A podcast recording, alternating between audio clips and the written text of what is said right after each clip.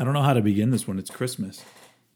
Ho ho ho. You know Dasher and Dancer and Prancer and Vixen. I tried to come in with a harmony there, but it fucked. Donder and Blitzen.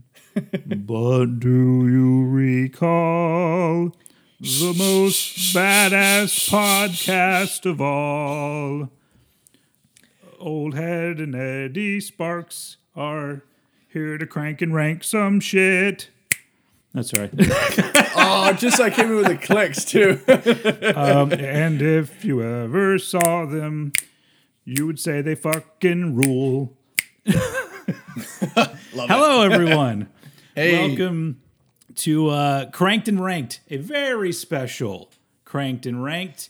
Um, for those of you who are new, don't listen to this episode because this is not uh, what we normally do. We are normally a, a podcast where we rank uh, the discographies of many, many, many artists, rock, metal, couple hip hop, but you know, it's it's all about ranking albums. But today, uh, we thought we would get into the holiday cheer a Yeah. little bit, and we uh, are going to be ranking our top ten Christmas songs. Now, every time I say that, I go, you know, pe- there will be people watching who, who aren't Christian or don't celebrate Christmas.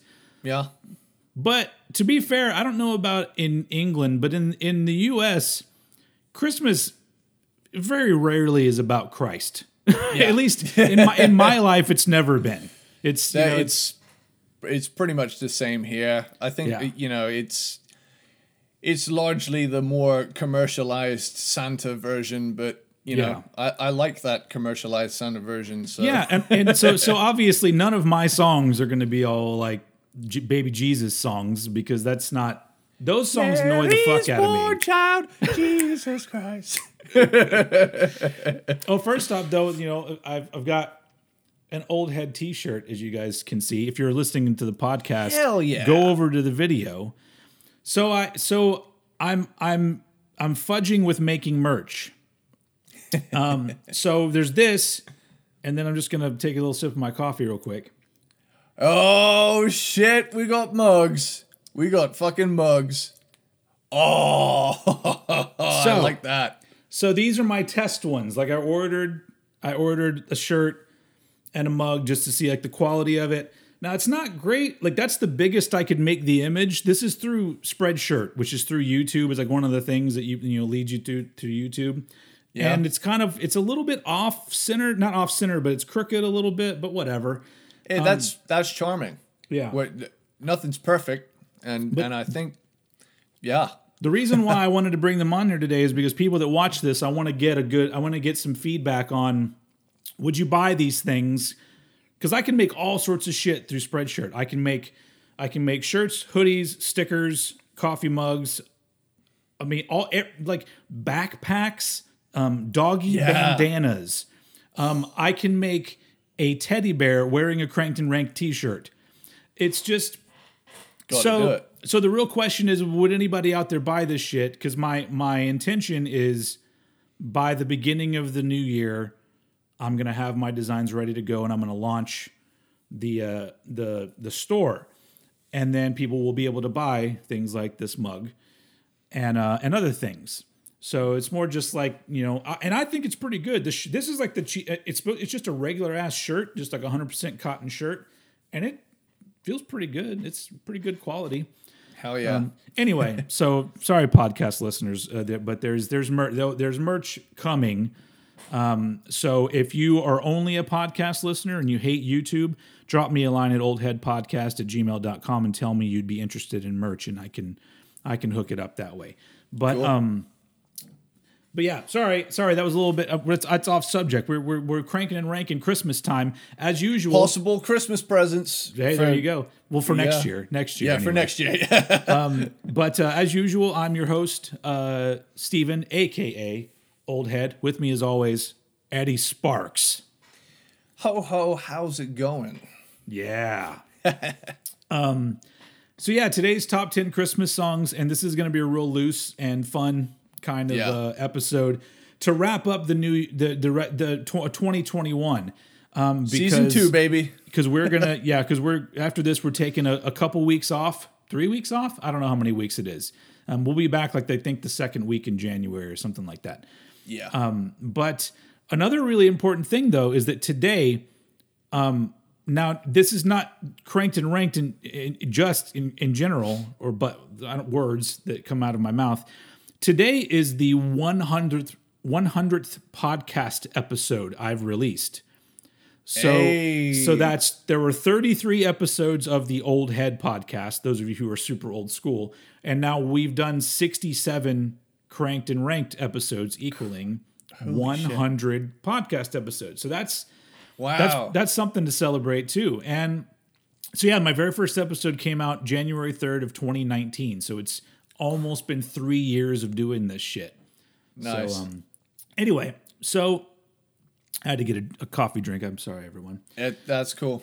So, um, it, also in the podcast world, you can't see that I'm wearing my Santa hat, and uh, Eddie is wearing his uh, uh, appropriate Coca-Cola Santa Claus, because that's where the that's where the Santa image we know and love came from. Really, is from Coca-Cola. Because I think there was like a a Saint Nick or Santa something back in you know olden times, Yeah. but didn't look like this. The the version that we know is is a marketing thing through Yeah. Coca-Cola.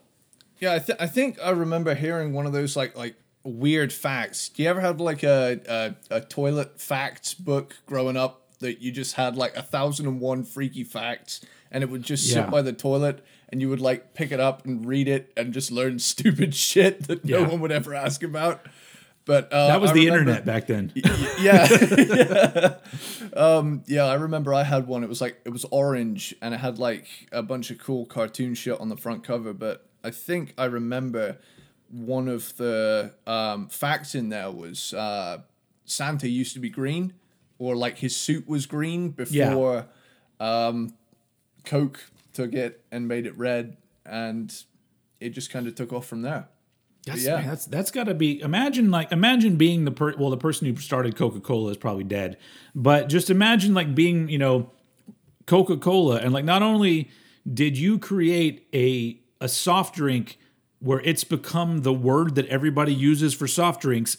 And Yeah. you invented Santa Claus. I mean, come on. What more do you need in your life? That's, I mean, I mean, you're pretty much God at that point. Yeah, because there's because in different parts of, of the U.S. especially, like some people just refer to all sodas as cokes.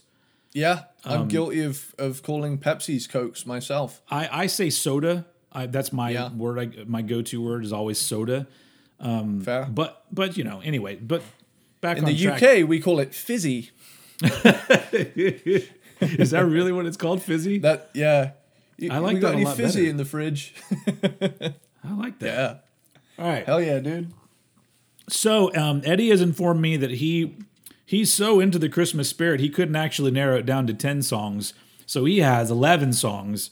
So I'm gonna let him uh, start off with two very special two in a row from Eddie Sparks, so he can do his eleven and ten, and then we can get things going as usual. So um, do you think? Let me throw this out there. Should we put together an Apple Music and Spotify playlist of our Christmas approvals?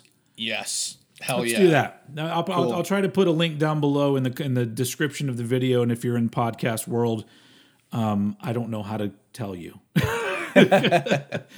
um, it, it'll be somewhere in the internets. But uh, yeah, let's go ahead and just get started with your number eleven Christmas song. And these are our favorites, right? Like we're not Yeah. saying saying these are the best Christmas songs. Although for me, these are the best Christmas songs. But um, but yeah, Yeah. number eleven. Cool. So my number eleven is Do They Know It's Christmas? The Band Aid. I had a feeling this had to be on your list. I, Yeah. Are you are you are you a, a legit Brit if you don't throw this song on there? I mean, every every year it comes on as a as soon as you hear the do do do do do do do do it's Christmas. Like Yeah, it, it could it could come on like mid November, and at that point it's like up tree tree has to come out. Yeah. but uh, I mean, it, it's it's really cool to see so many of these um, you know '80s pop stars in the same studio on this big project, and you know, it's it's it's an icon of the British Christmas. Uh, Yeah. y- you can't escape it this time of year. Do you know what year was this song? Do you know? 1984, I think. Oh, so is this prior? Is this before um, "We Are the World," the American thing? Because I did we rip it off? I think We Are the World came a year later. Yeah. Yeah. But that's a that's a great song too. I love that one. It's it's got it's it, it I I laugh a lot at it. Yeah. Oh yeah. My But favorite part of "We Are the World" is Bruce Springsteen's part, just because he's like, like he's so gets, he gets so into it. And then, so and then randomly Dan Aykroyd is there, and you're like, "What? All Yeah. right, Dan, cool, good on you."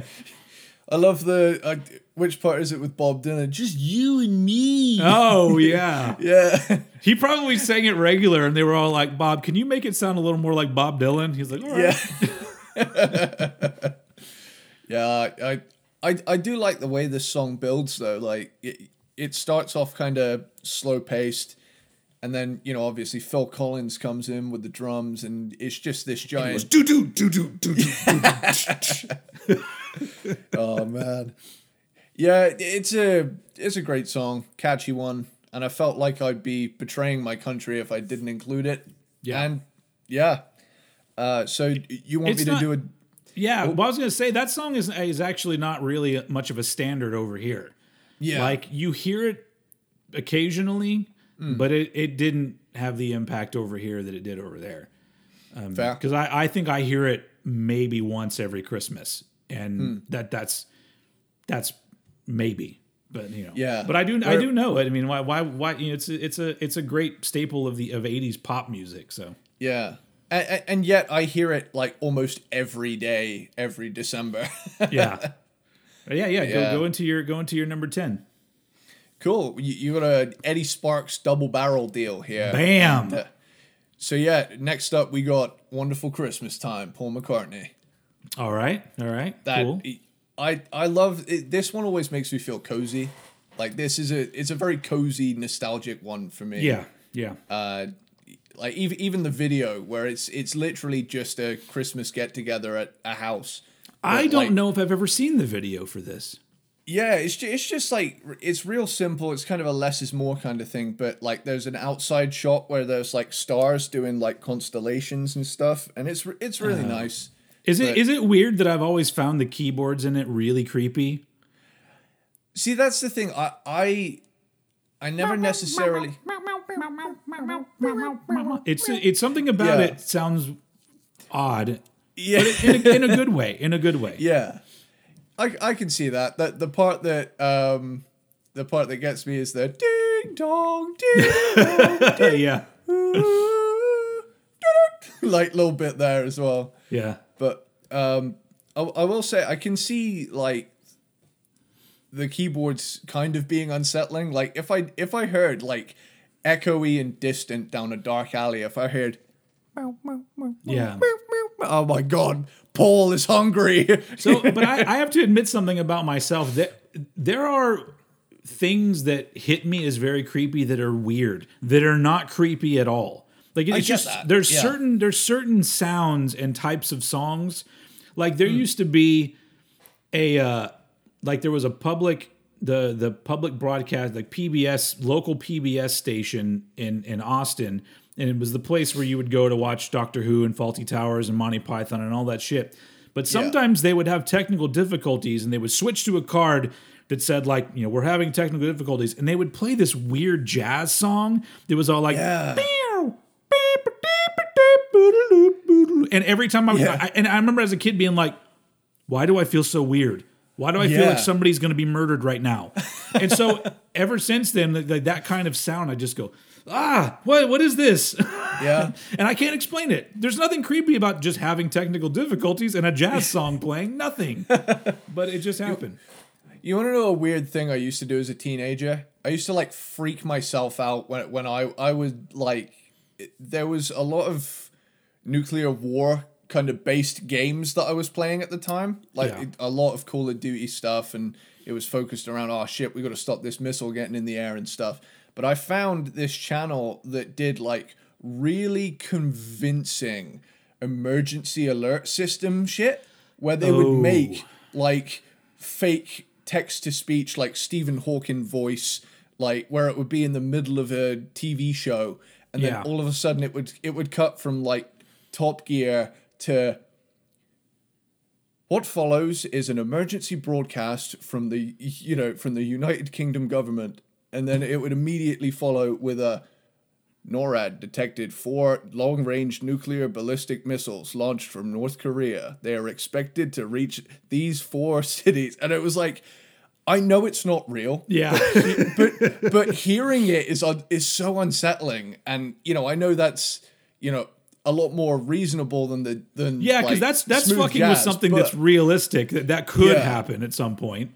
But even even so, like if there were technical difficulties for like months after I did that shit to myself, I would still think it's the end of the world. Yeah. the, fucking uh, the- North Korea's back at it again. You know? But um, But back yeah, to back to back to Sir Paul though. yeah. Go, we're keep we're keeping it lighthearted on this show, aren't we? Only- no, it we, we have to. We have to. You know what? We we, we owe it to the to the peanut butter platypuses out there to give them an episode where we we go off on as many tangents as possible while still talking about Christmas music. Right on. Uh, so so yeah. Now that I really step back and think about it, it's a really sparse song with a lot of space in it. Like there's Yeah. not an awful lot of stuff going on. It's is again, it's kind of a less is more Yeah. kind of approach. yeah. But you know, it, it's one of those where it's got like that nostalgic connection to it. And I Sure. remember, I remember seeing the video when I was a little kid and seeing like the stars kind of stuff happening in it. And it's like really late seventies special effects. Yeah. So it's like just pre eighties where it's still kind of grainy, but it's got like the laser shit going on, and is it was like really cool. But yeah, yeah, it's my number ten. So Cool. I'll let you finally speak. So we're so no, we, we're starting off appropriately because you've represented the UK here with your eleven and ten, and I'm gonna go ahead and represent the the US of A um, with my number ten. Now this one, I think for some of you, like your your kind of average folks, especially younger, this would probably be their number one. Um, yeah, and I had to put it on here at number 10 even though like I don't I don't have to hear this song every Christmas but I do. And uh, here's my reasoning for it being number 10 but it had to be on my list. My number 10 is All I Want for Christmas Is You by Mariah Carey. It is a banger. so the number one thing about this song so this was 1994 when this song Yep. came out and it didn't it was a hit but it didn't immediately become a christmas staple it was a few years down the line i think all of a sudden you started hearing it everywhere but here's the thing every t- uh, you hear that song every year now it is Yeah. a christmas standard right alongside White Christmas and Jingle Bells and whatever the fuck you want. It it is now a Christmas standard. I can't think of another original Christmas song that's become a standard everywhere that has come out in the past like 30 years. Is I there will one? say, it. I tell you what, it I, at least in the last thirty years, it's kind of become the Christmas song. Like Yeah. that that uh, across generations, all the way into the young, you, you know, Gen Z kids. Everyone knows this song now, and Yeah. it's been around long enough to have such a legacy to it. But yeah, I I don't think Because I because the- because because the songs that Yeah. you, you're talking about songs like like like let's let's take "Wonderful Christmas Time" by Paul McCartney. It's a Christmas song that you hear at Christmas, but it has not become a staple of Christmas. You don't you don't Nah. you're it's not guaranteed you're going to hear that. But this Mariah Carey song is now one of those songs yeah. and that's insane. So like so over here, I don't know if this is just sales in America. I'm assuming it's worldwide, but it has been certified diamond, which means it surpassed 10 million sales. Here's the thing. The ringtone went double platinum. Like that Jesus Christ. And remember, and keep in mind that Mariah Carey is a co-writer on the song. So she literally doesn't have to do anything again for the rest of her life except for pop her head up every Christmas and be like, "What's up?" and then go away and she makes millions of dollars. Like that's all she all yeah. All, all I want for Christmas is to have that kind of money rolling my way. we, yeah. we gotta we gotta write some like Christmas hit between me and you. Trust me, everybody tries. 50-50. I don't know if you've noticed this, but every fucking year, pop the pop the popular pop people all put out Christmas albums, and it's Yeah. always like mostly standards, and then like one where they try to Hmm. do a little original Christmas song, and maybe it gets released as a single, and then it just goes boop into the ether, and nobody mentions it ever again. Yeah. But Mariah Carey broke that code, and she was just like, I wrote in her because it was on it was on a Christmas that she put out a Christmas album, and I think that that's what it was, where it was mostly songs that you already knew, and Yeah. this one, and it just blows my mind that it's become an actual standard because out of all of the standard Christmas songs, the ones that you think of, like this is the only one I can even stand. so, so it's like because because Christmas music to me is mostly comes across to me like old pedophiles singing Christmas songs. Because it's just, I don't know why. It just all, I'm dreaming of some young ladies. Like it all, it doesn't, it doesn't sound peaceful or nice. It sounds like old fuckheads Yeah. singing. I, I don't know. That's just I my, that's my own thing I got going on. we we were watching like uh I think it was The Irishman or or something. It was a mob movie and I actually just turned around like right in the middle of the movie when like you would hear like 1950s love songs playing. And I just turned to everybody and said, "You know what? 50s love songs are remarkably tender for an era where it was socially acceptable to beat the shit out of your wife. Like And, and, ma- and marry teenagers and shit like that. So I guess there's a lot. There, I mean, I'm assuming. I'm, I know not every old crooner was some sort of a, a predator, but I just I get that vibe, and so and that's what I grew up listening to in my house was was Gene Autry and Bing Crosby and all these people like doing Yeah. the same fucking songs, singing in the same way. And it's just it, it's just the most boring shit. So you so you know switch over to Mariah Carey, and there's like it's it's very lively, and Yeah. it's fun, and it and it feels like the way that you imagine Christmas feeling. Like it's just uh, if you if if you're having a happy Christmas, because as you're as you're gonna as you're going to uh, get into with a lot of mine, uh, most of my Christmas songs are not happy ones, because for some reason it just works for me. So, um, but yeah, that was my that was my number ten, Mariah Carey. So we can move on to your number nine. I've got I've got a healthy mixture of uh, somber and upbeat, but I have noticed something. For the first time in a Cranked and Ranked episode, I'm only just realizing I have an exclusively British list, and Wow. I didn't I didn't even realize it. And I think this just go this episode will be an interesting cross section between the differences in the soundtrack of an American Christmas and a British one because Well- I hear yeah My, mine is pretty international because I, I think I only have like four American Christmas songs in here. Um, we got some we got some Brits, we got a Canadian in here. Hey We have a well, I guess I get we, we- you know we'll we'll get to it, but you know we got uh but I you know I'm I'm, I'm switching it up. But yours is your yours is exclusively British. yeah and yeah, That's that's uh, disappointing yeah. because there's one song in particular I was hoping that you would have on your list too, and and that's an it, it's an American one. But you know we'll, we'll get this is great. It great. might have been my twelfth. well, let's let's Uh, let's get it let's get into number nine. So if it, if it's all UK, then I'm get I'm guessing there's at least two or three. Two, there's two that um we're gonna match up on probably maybe three. cool. Uh, so yeah, my my number nine. Yeah, Yep, number nine. cool. My number nine is "Two Thousand Miles" by the Pretenders. Oh, I don't I don't know this song. So it's it, it's a nice one. It's uh, there's a lot of chorus on the guitars, and me likey. and it's a, and it's a Christmas song. Is it about Christmas or does it take Yeah. place at Christmas? Because you know, there's those songs that become Christmas songs that just because they mention Christmas, which is fine. There's a lot of mention of uh, snow in it, and uh, the video is very Christmassy. Okay. And it, you know, you might recognize it if you heard it. I'm sure I would. It it's got a very nice. Wait, Wait, is that group- is that group British? I think they are. Are the Pretenders? I think they're American.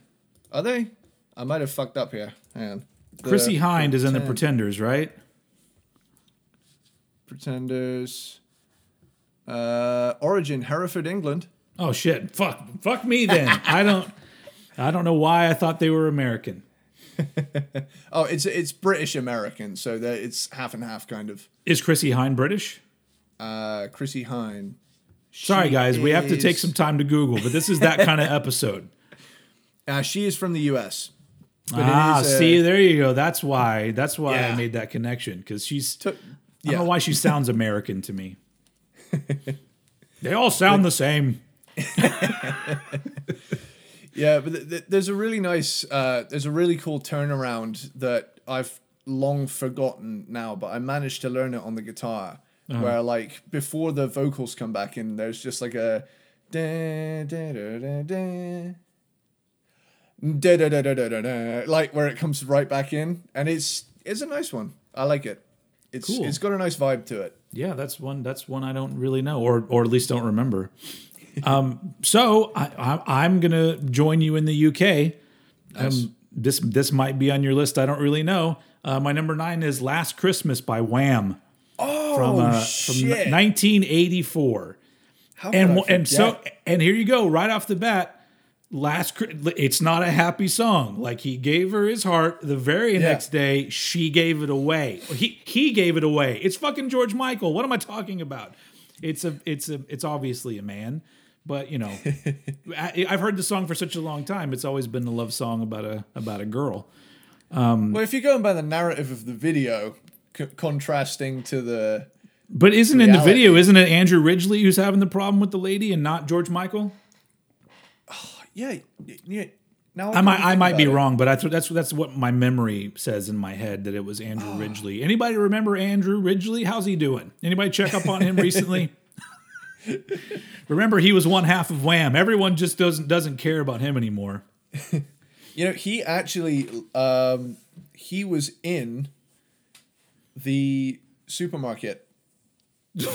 I'm The- sure the he's been there day. a lot. Like, like no, no. I mean, as in, like, He does his own shopping. yeah. Where I was heading with that is that he lives. You saw him. It, he he lives in my county, and um, wow, get him on the show. I'm pr- I'm pretty sure. Yeah, I'm pretty sure he does. We're gonna do Um, the Wha- the Wham discography ranking. They have two albums. It'll be real brief. Yeah, like I was um I was in a I was in a supermarket, not the one I work at. I, I okay. don't want to doc I'm, I'm not doxing myself here. Nobody knows where that is.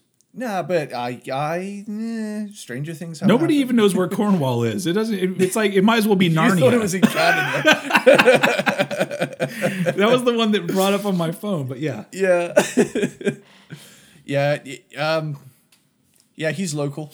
Okay. I'll leave it at that. Yeah. But uh, but yeah, anyway. But it doesn't, you know. But honestly, if you look at it, like Andrew Ridgeley was kind of just the guitar player because if you look, I think most of the hits they just say written by George Michael. So clearly he was the brains behind the operation. But Last Christmas is just a song that I've always really liked the melody.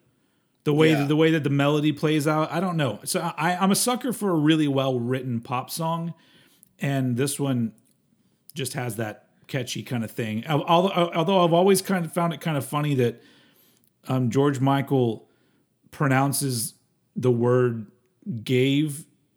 Um, or, uh, uh, Gave you? He goes. Yeah. He goes. I gave you my heart. Like he, says it really weird, and I'm all like, why does he say it that way?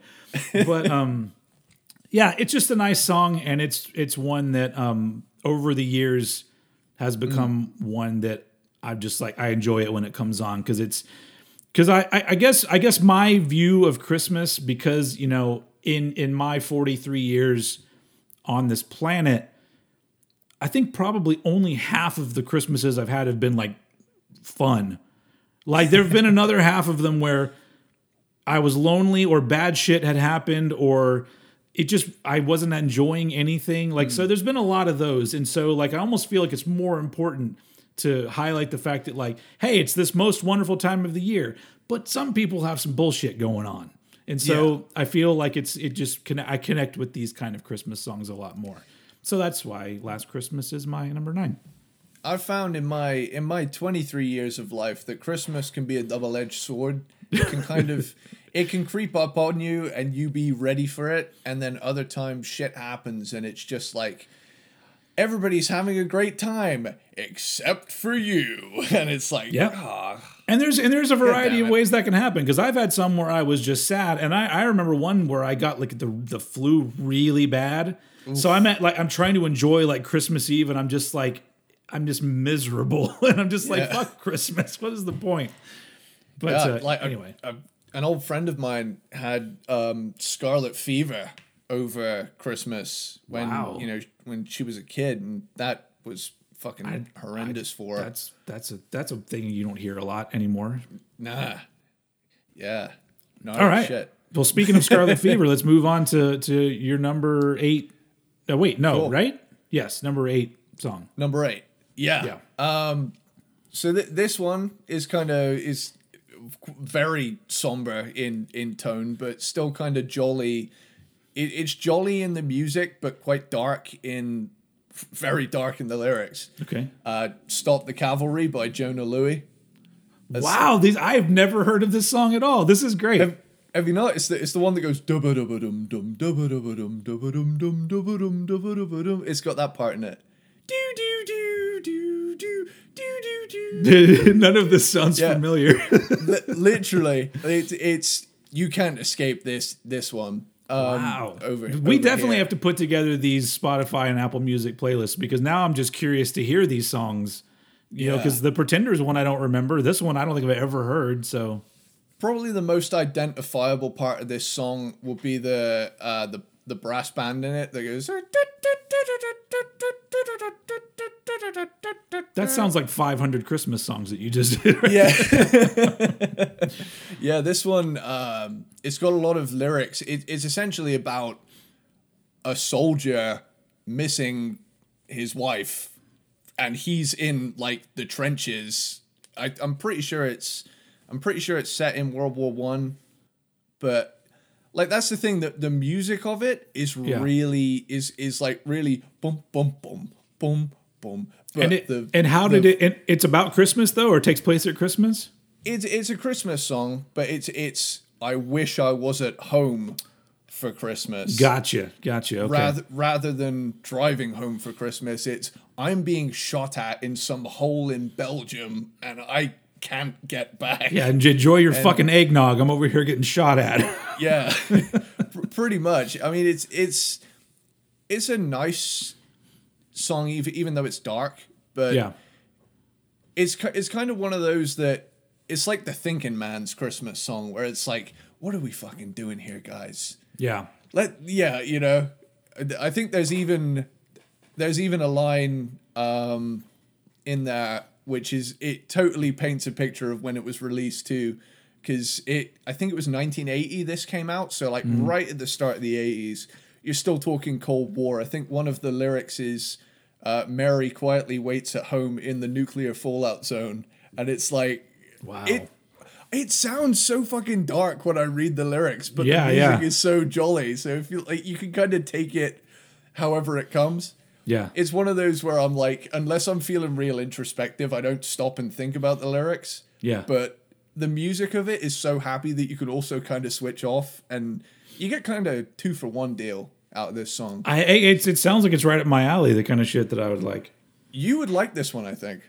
I, th- I feel like over in England, you guys, your culture is way more mature about acknowledging bad things that happened.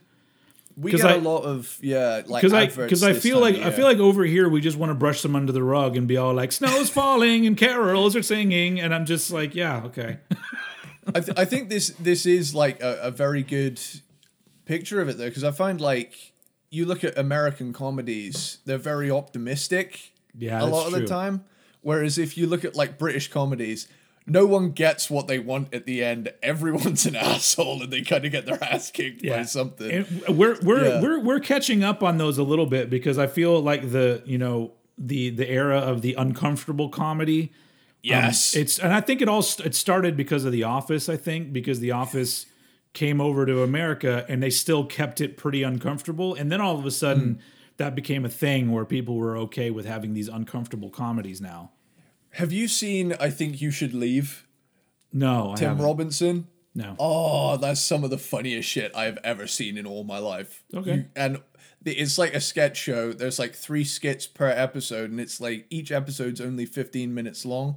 But oh my god, I quote that show all the time. Uh, I, if, I, if it's got the Eddie Sparks stamp of approval, I'll, I'll have to check it out. yeah. Awesome. I, I'm gonna have to binge that after this episode now. So what? So what was the name of that song again? Stop the cavalry. Stop the Cavalry. Okay. Uh, one, I, I think the the main line in it said, "Hey, Mr. Churchill comes over here to say we're doing splendidly." It's very British. Like the dude, the dude with uh, singing is like the most British you can think of. like no tease at all, British. Yeah. awesome. Yeah. Okay, I'll I'll have to I'll, I'll check that one out. Uh, But um, I'm not going to stay in England for my uh, number eight. My number eight, it's a couple things. Number one, um, the the we're going to go to Canada for Canadian artists, Although this would probably be considered American music, just. But uh, anyway, this is also I also want to take my number eight. It's kind of dedicated to my wife because um, this is a song that like the more that I would hear it and and and the more I was like I, this this is a pretty deep and cool song. And it's not really a Christmas song but if you go and look at lists of Christmas songs this is listed there. So it's official so I decided to, to include it on here um, number eight is River by Joni Mitchell um, and Joni Mitchell is like one of my wife's favorite artists and this was like from 1971. It's on her album called Blue, which is also like one of my wife's favorite albums.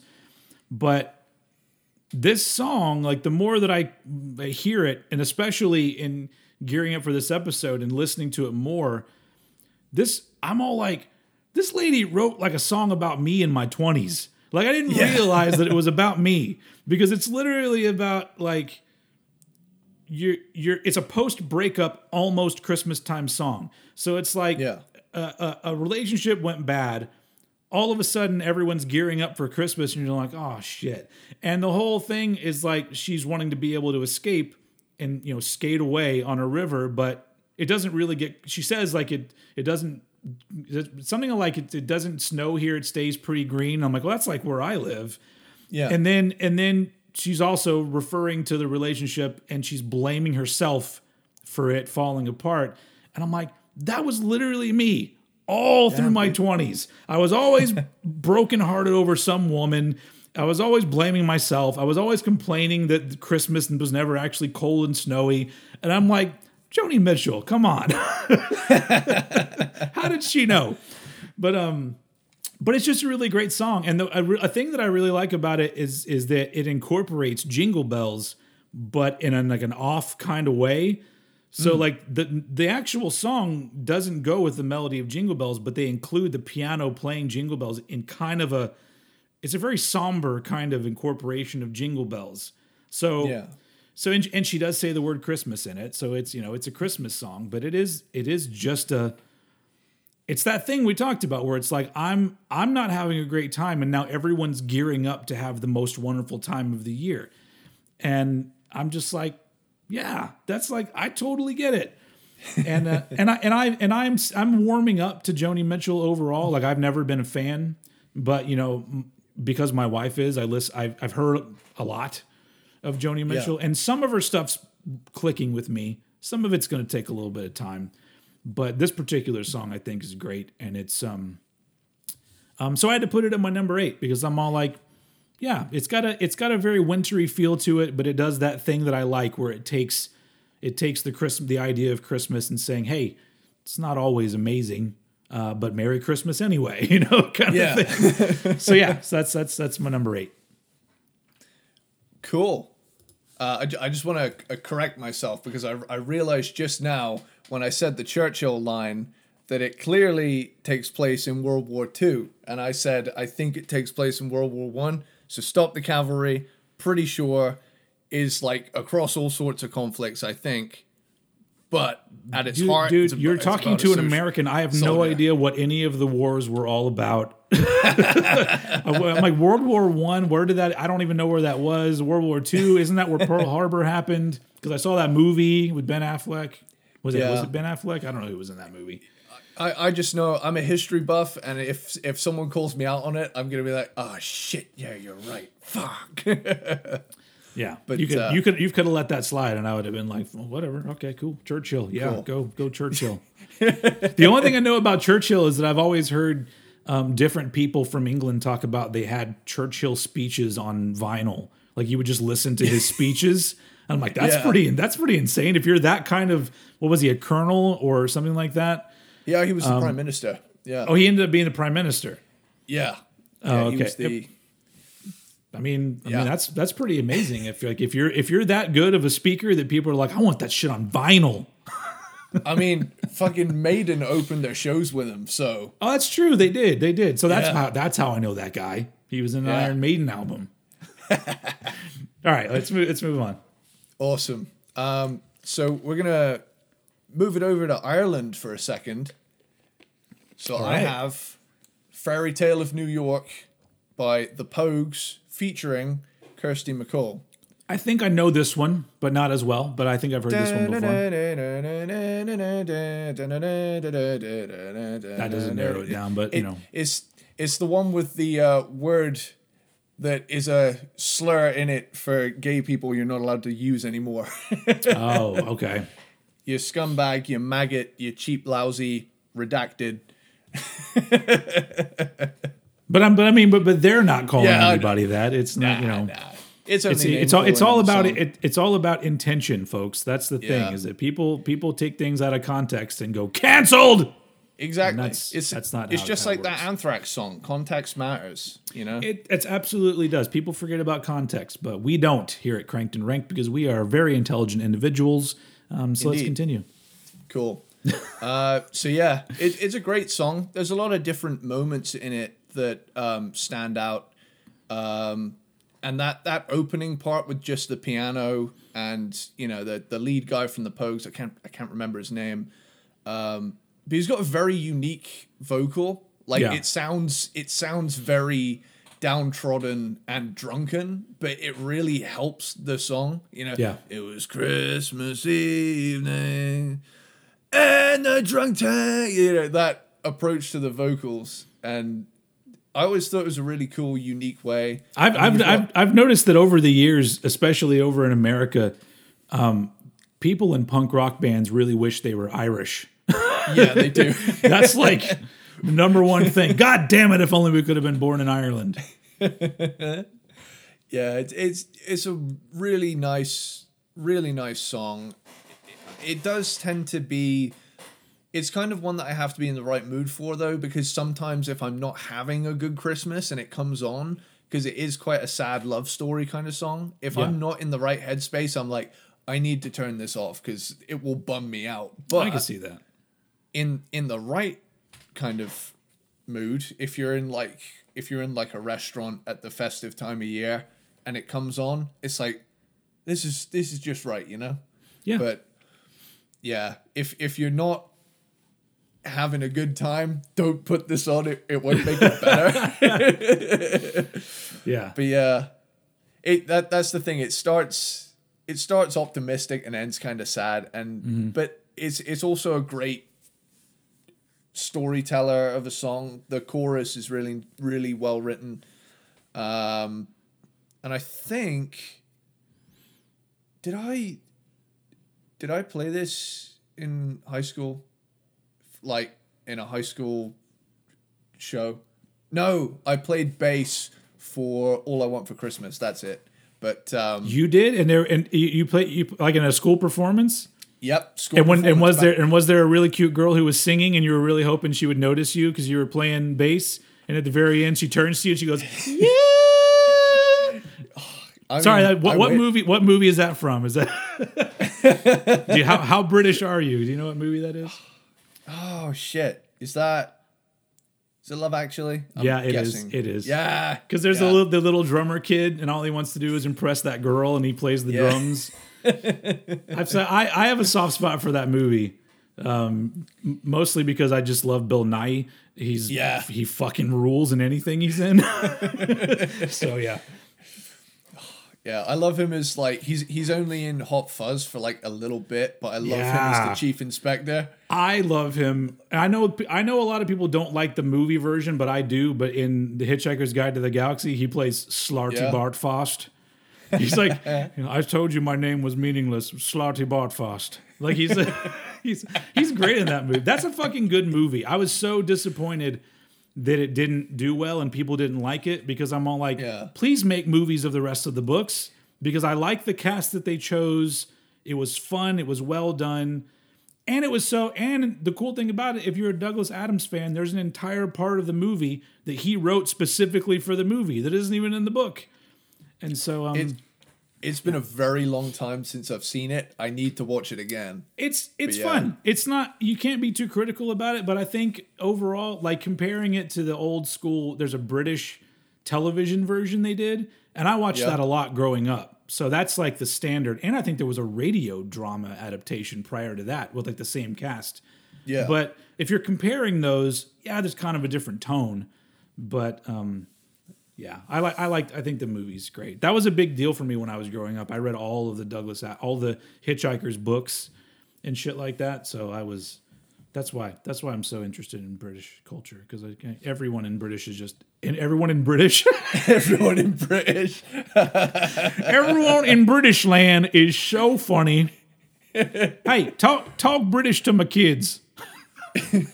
Uh, T. That's that. That's that Eddie Izzard bit where he talks about coming to America, and the guy and the, the guy he meets is all like, "Hey, talk British to my kids." Oh, oh yeah.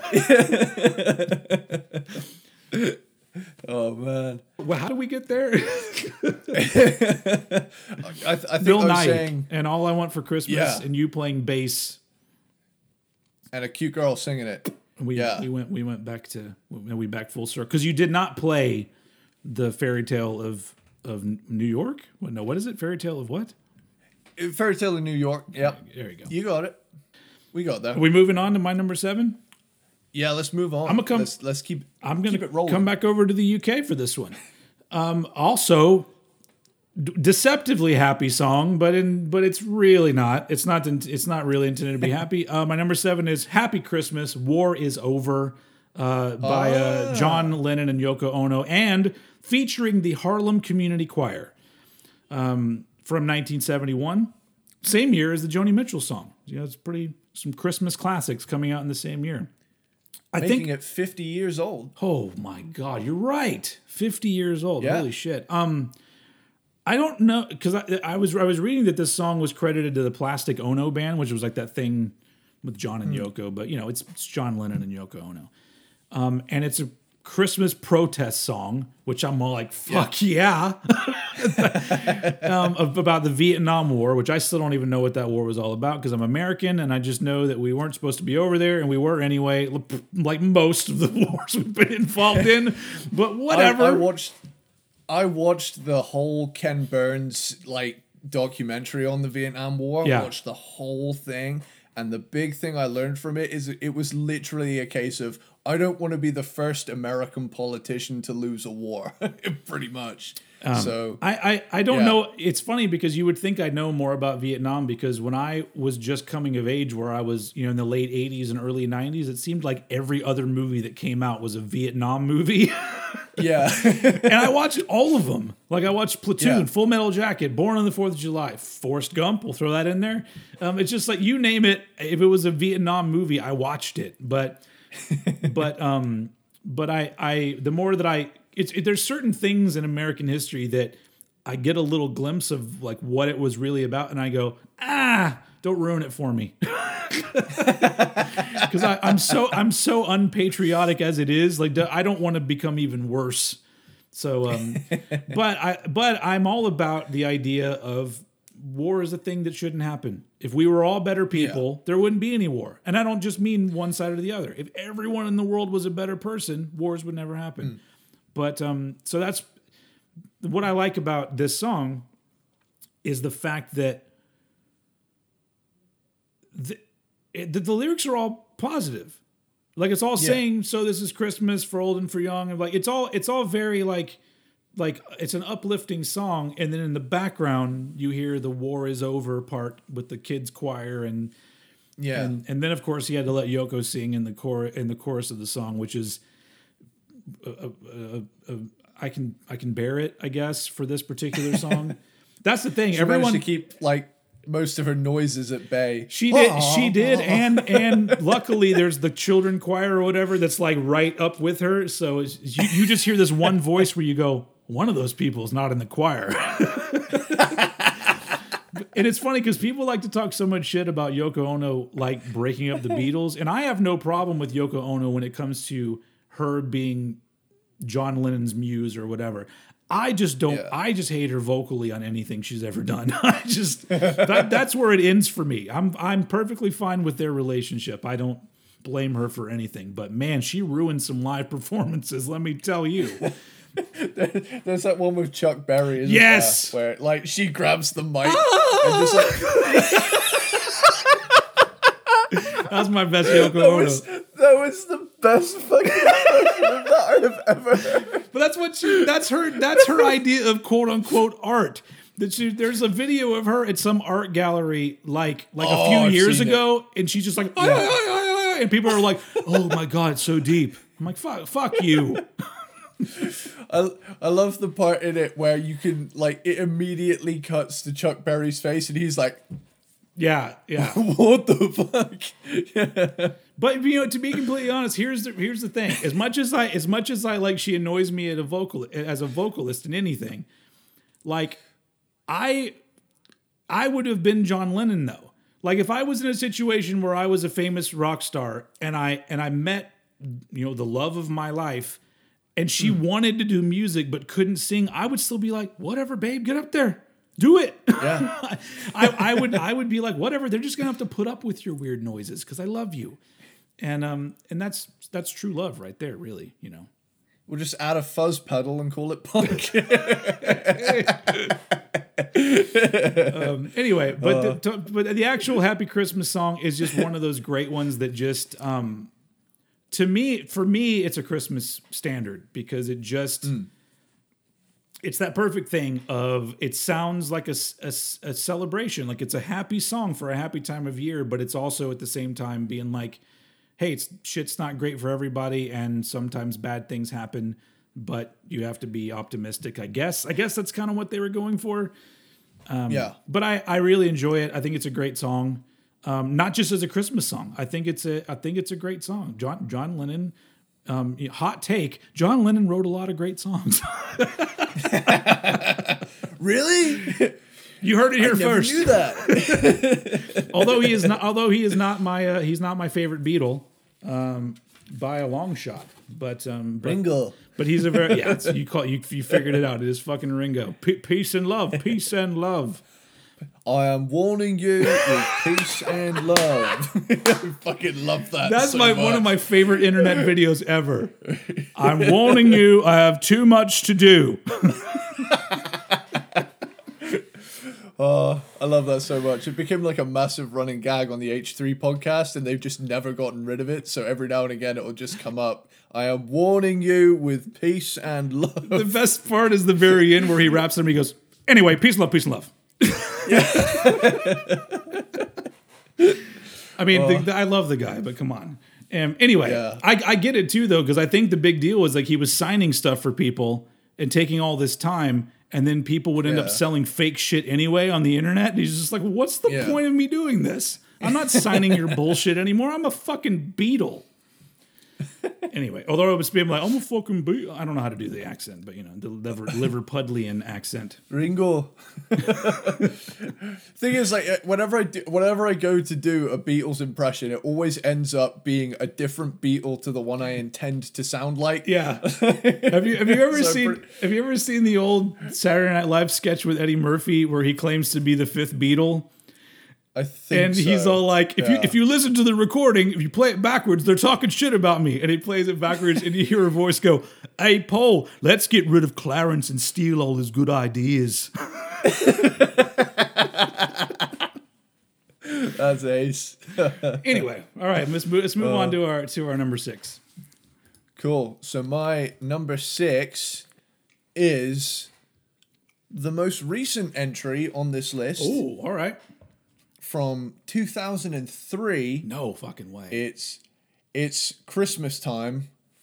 Don't let the bells end by the darkness. oh, all right, all right. I've never heard this song, so there you go. This this is, in my opinion, at least at least in the realms of the British Christmas, this is the most recent great that's up there. You Okay. know, this is like a complete fucking love letter to you know the seventies, eighties rock kind of um, Christmas song. Yeah, There's a lot of there's a lot of Queen influence in this, and as as I think there is in a lot of their shit, right? yeah, totally. But you, you really hear it in, in this one, and it's got a, it's got a great chorus on it. There's excellent guitar harmonies in it. Like it, here, here I am busting out the actual rock knowledge here because this is well in our realm. Yeah, of- that's that's true. of music. I don't. There's. I don't. it- I don't think I have anything that you can consider a legit rock song anywhere on my list. This is it's pretty much a power ballad. It's like a Queen esque Christmas power ballad, mm-hmm. and it's it's really fucking fun. But there's there's a fun part that kind of makes me like feel really existential. Like there is a part in the video where th- they're all in this like log cabin together. They're all in like glam glam rock outfits. Yeah. But they're all just like hanging around but they all look like they're missing someone and like all this like Christmas stuff. But it's so funny when like this massive choir of like kids turn up at the door and he opens the door and he's like singing along with the kids and there is just like I, I'm pretty sure it was like a a class from a school that won a contest or something that got to be in a music video Yeah. right but the crazy thing about it is that I was five years old when this song came out, mm-hmm. right? All the kids in it are at least nine, right? Those kids are like 30 now, and it fucks me up. yeah. but um, yeah, I, I also love that the, the fact it's called Christmas time, don't let the bells end, just like bell end. Oh. you know, that's so Yeah. there is a little bit of like cheeky tongue tongue in cheek kind of humor in there, but this is one of those that actually ends quite happy because he does go outside and there's a kick-ass sports car with his girl in it that he's pining after the whole video and then at the end he gets it and hell yeah it it's like if if I made a Christmas song this is the sort of shit I would come up with Yeah. Um, so yeah that's my I'm really surprised you haven't heard that one No, I'm not a But- fan of the darkness. So, um, and it's only because I have a hard. I don't.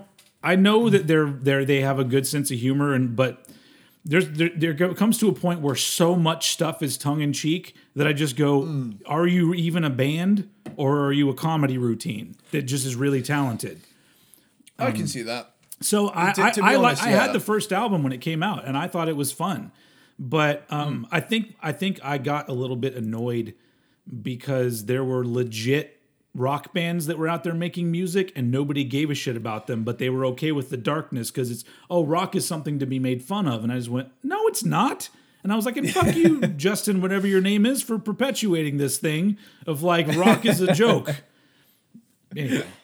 But I know I know that's I not what he means. I know that's not what they mean. Yeah, like that that's the thing. I, I do get what you mean with like relying on like tongue in cheek a little too much. Yeah. But on, on the flip side, like those fuckers put on a good live show because I saw I'm, live. Oh, I'm sure, Yeah. and and I've honestly never heard anything by them that I didn't like. It's it's just a weird hump that I got to get over. I almost wish that like you were in that band because then I would probably listen to them more because I I know I know your sense of humor and your intentions, but I don't know anybody in that band, so I'm just like. it, but uh, but yeah yeah it's that's another one that I'll I'll have to check out. So nice. my number six, this is the one that I was really hoping would be on both of our lists, and I thought it might be. Um, but it's a very recent, like I've heard this song before, but it's a very recent rediscovery because we did a Cranked and Ranked episode that included us talking about this song. My number six is Merry Motherfucking Christmas by Easy Oh, E. yeah. This was my 12th. This was my 12th. this was the 12th one. Yeah. so the, so this is from the 5150 home for the home for the sick ep from 1992 and when we review when we were talking about this album i was talking about how this just sticks out like a sore thumb and it sounds like a money grab like oh hey make sure you you be all you're you be this gangster cartoon character and let's do a christmas song but taken on its own outside of the discography and outside of the rest of the ep I smile a whole lot during this song because it's Yeah. literally just because like you've got Easy E, obviously. It starts off with Rudy Ray Moore as Dolomite reading a, a story, and then it gets you know goes into the song, which has a couple of features from other rappers that like I don't even know who they who the fuck they are. But my favorite part is that it's just Easy E fucking up traditional Christmas songs all the way Yeah. through it. And my favorite one is the is the on the third day of Christmas, my homeboys gave to me three pounds of Indo, two birds of cocaine, and a A motherfucking K, bitch. and that's my that's my favorite part of the whole song. But it's like, but it's literally just like the dirtiest. Like I'm pretty sure the female rapper in it says something about sliding in a bucket of cum at one point. and I'm like, that's what Christmas is all. That's eggnog for you right there, folks. Next next time you're having some eggnog, just remember that. Um, and I and here's a here's a here's a, a mystery though, because I I listen to a lot of old school rap. Um, but every time I I've heard this song, he he says what sounds to me two different parts. In the beginning of the song, it sounds like he says bouncing up and down on a cock under the mistletoe. he's like he's doing it. And then later on, Yeah. he says, I'm gonna get some Christmas cock. And I'm like, what? And I look at the lyrics, and apparently it's Christmas cot. C O T. So does he mean Oxycontin or is that an abbreviation for something? But if that's the case, what does it mean bouncing up and down on some cot? I'm thinking he was trying to tell everybody something. Because it's really weird. It's a weird wording. And I would, if I were his buddy, I'd be like, hey, maybe reword that because it sounds like you're saying bouncing up and down on the cock under the mistletoe. sorry to be sorry to be dirty, but we are talking about easy motherfucking E right here. Anyway, if anybody knows what cot actually means and and and in the old school rap sense of the, of the word, um, put that in the in the in the video comments on the YouTube channels. Anyway, so this is just a really fun song, and it. I love songs that just fuck with stuff that's supposed to be traditional and great because I can imagine this is one of those songs that your your average Christian like keep Christ in Christmas type of people like this is the song Oh, that would make them the most angry. and so that makes me happy because I'm just like, yeah, let's just fuck with people. And so it's um, it's my number six just because like I kept listening to it. I'm just like, this is just so much fun. it's just that's just what Christmas is all about. It's about being completely filthy and having fun, and um, and Sliding in a bucket of cum. yeah, and getting an, an A motherfucking K for Christmas. Anyways, so yeah, that's my number six. I'm glad it appeared because I felt like I felt so shitty not including it. That's all right. I, I took care of it, but that's that's uh that's my that's my number six. Easy motherfucking E. nice. Mr. Loverman. Shut Shabba. All right. You know, you know, it, it, if one day we'll we'll have Shabba on the show because what is he doing? What is he doing? He's not doing anything. I haven't heard new Shabba music in forever. He's probably doing one of those one of those tours where all of the old school '90s pe- people all tour together and do like ten Yeah. minute sets apiece. anyway, all right. Ding ding ding ding ding ding. We, I mean, he's on those tours, uh, um, Mr. Vanilla. Didn't Vanilla Ice get like way into real estate or something?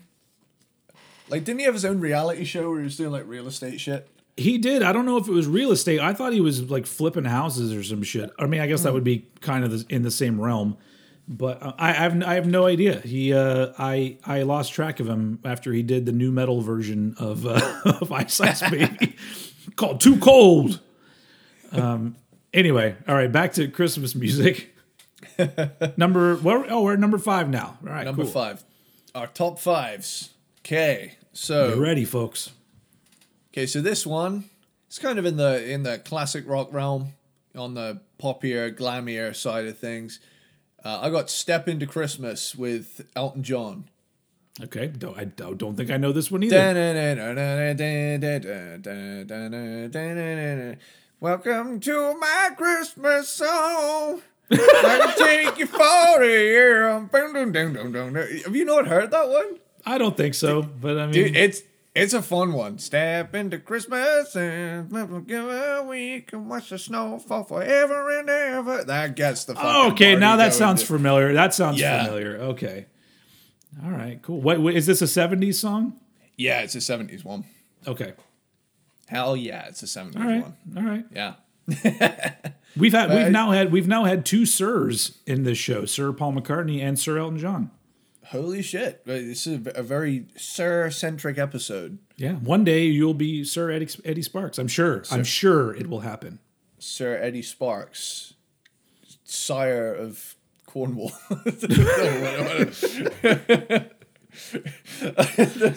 there's, like a, a, a really fucking funny. I, I was watching. I think it was like the Gus and Eddie podcast ages ago, and they were they were talking about what it's like reading the Lord of the Rings books in contrast to like watching the movies. And uh-huh. he said, I got about halfway into the first one, and I was just like, it was all just like Earl of Suck and Fuck and whatnot. I just I just couldn't focus anymore. Yeah, when I when I was young, I think my my older brother had those books, and I just remember like I don't think I got a page into it when I went. What the fuck is this? No.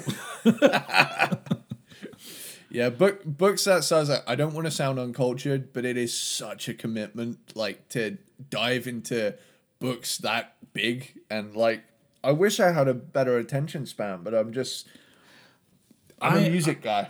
I'm not. I read biographies for the most part because that's what Yeah. I'm, I'm interested in, and it's really hard for me to lose myself in a in a a, a, a fiction kind of thing most of the time. Yeah. Um, but also now I have the added um, excuse that my eyesight's not as good as it used to be, so I have to wear reading glasses, and reading's not the most comfortable thing to do for me anymore. Um, So there you go. I'm never going to read the Lord of the Rings books or the Game of Thrones books or or Harry Potter. Um, anyway, the movies have me covered. You know, I, I'm I'm all good. Um, but yeah, step into Christmas, Elton John. step into Christmas. Hell yeah. That, was that was it. uh, yeah, it, it's a it's Sir a Elton fun, John. fun glammy seventies rock song. Sweet. Now that I'll have to when we throw together our, our playlist, I'll have to check that one out again because it sounds familiar. Um, for my number five, I'm actually this is our, so far our only one that we've both included. My number five is "Wonderful Christmas Time" by Paul McCartney, Sir Paul McCartney Hey, um, from 1979. And I, so now that we're in my top five, these I would have to legit say are the five songs. You know, how there's there's those songs that come on and you just feel Christmas.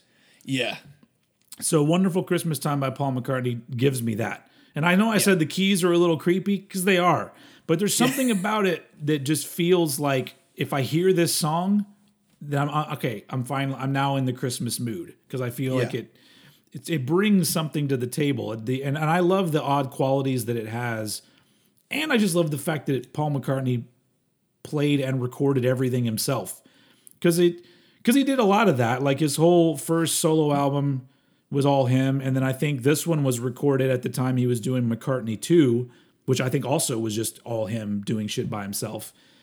And um, I just I love it. It's such a quirky song, and it doesn't sound like any other Christmas song. Like it's such a unique song. Like nobody else did one that like has that same sort of vibe where it's the it's strange and I and I like yeah. it. But it's, um, a, it's a creative one, yeah. yeah, and and and the weird thing is that people maybe not so much anymore, but for a long time people would be like, "Oh, it's this awful Paul McCartney song," and I'm all like. It's a goddamn Christmas song, and it's a good Christmas song. So I'm just like, Yeah. are you trying to are you trying to compete, compare this to maybe I'm amazed because I'm like, that's a very different song. like that is a classic, well, amazing song. This Yeah. one is a really great Christmas song. So it's like, it's weird. I don't know because like once again, like you know, there aren't a whole lot of Christmas songs that I could literally say define the season for me. And I think that Paul McCartney uh, pulled it off here. Um, by the way, Paul McCartney, my favorite Beatle, um, because he is by far the most talented person that was in the Beatles. if you don't agree, you are fooling yourself. The guy was insane. Did he write all Yeah. only great songs? No, there's some songs he wrote that I didn't really like, but there's like it's not just the Beatles. There are some songs by Wings that I just fucking cr- I fuck crank that shit up, man. Once Jet comes on or or fucking Let Me Roll It, Let Me Roll It is one of my favorite songs ever.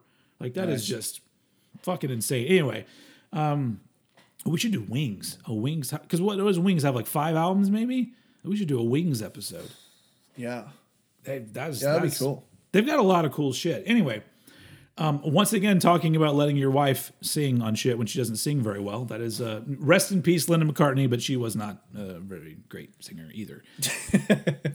but she wasn't, but she isn't considered responsible for breaking up the Beatles. So when really she's closer to the reason because wasn't it her dad that was like the manager and that was the big dispute that they wanted to go with her. Paul wanted to go with her dad as the manager or something like that. So blame Linda. She's dead already. You know, you can blame her. anyway.